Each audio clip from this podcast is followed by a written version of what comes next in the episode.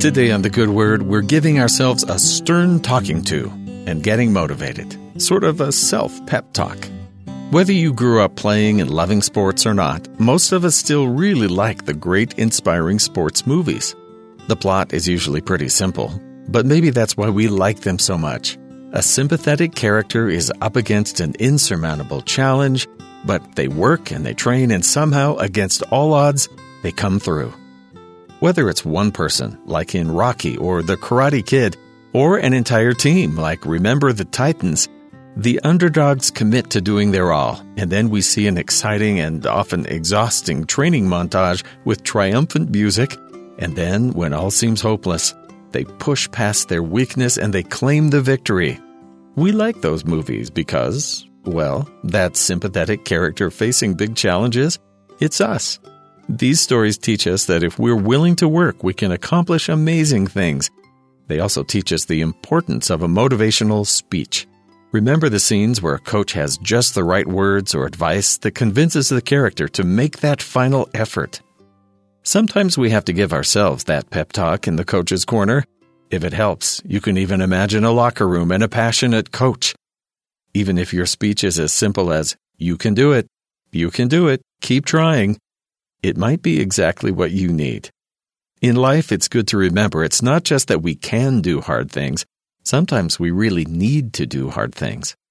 None of us are going to get through life without those trying and testing moments. But the Lord has made it possible to overcome those obstacles and the trials of this life.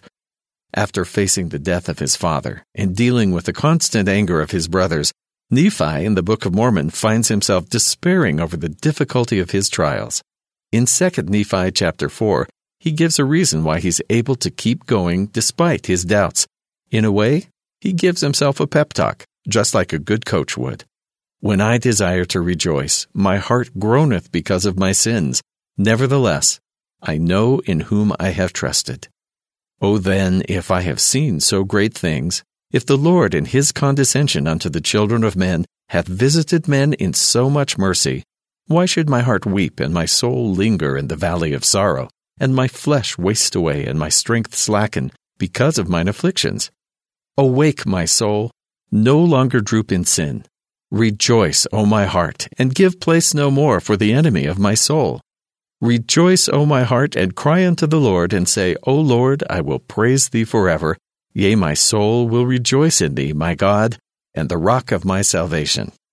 Why should our despair or discouragement be permanent when the Lord has already performed such great miracles for us?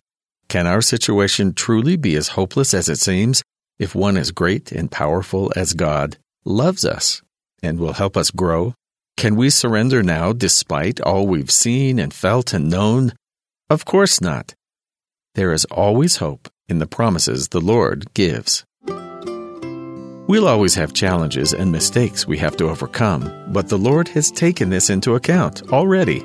He's made it possible to make our weaknesses and our mistakes clean and to receive His strength in times of trouble. He knows we can win if we lean on Him and follow Him. He knows we will win, in a manner of speaking, because He's already seen the outcome of the game, which is why He's right here with us, cheering us on to continue. And that's the good word.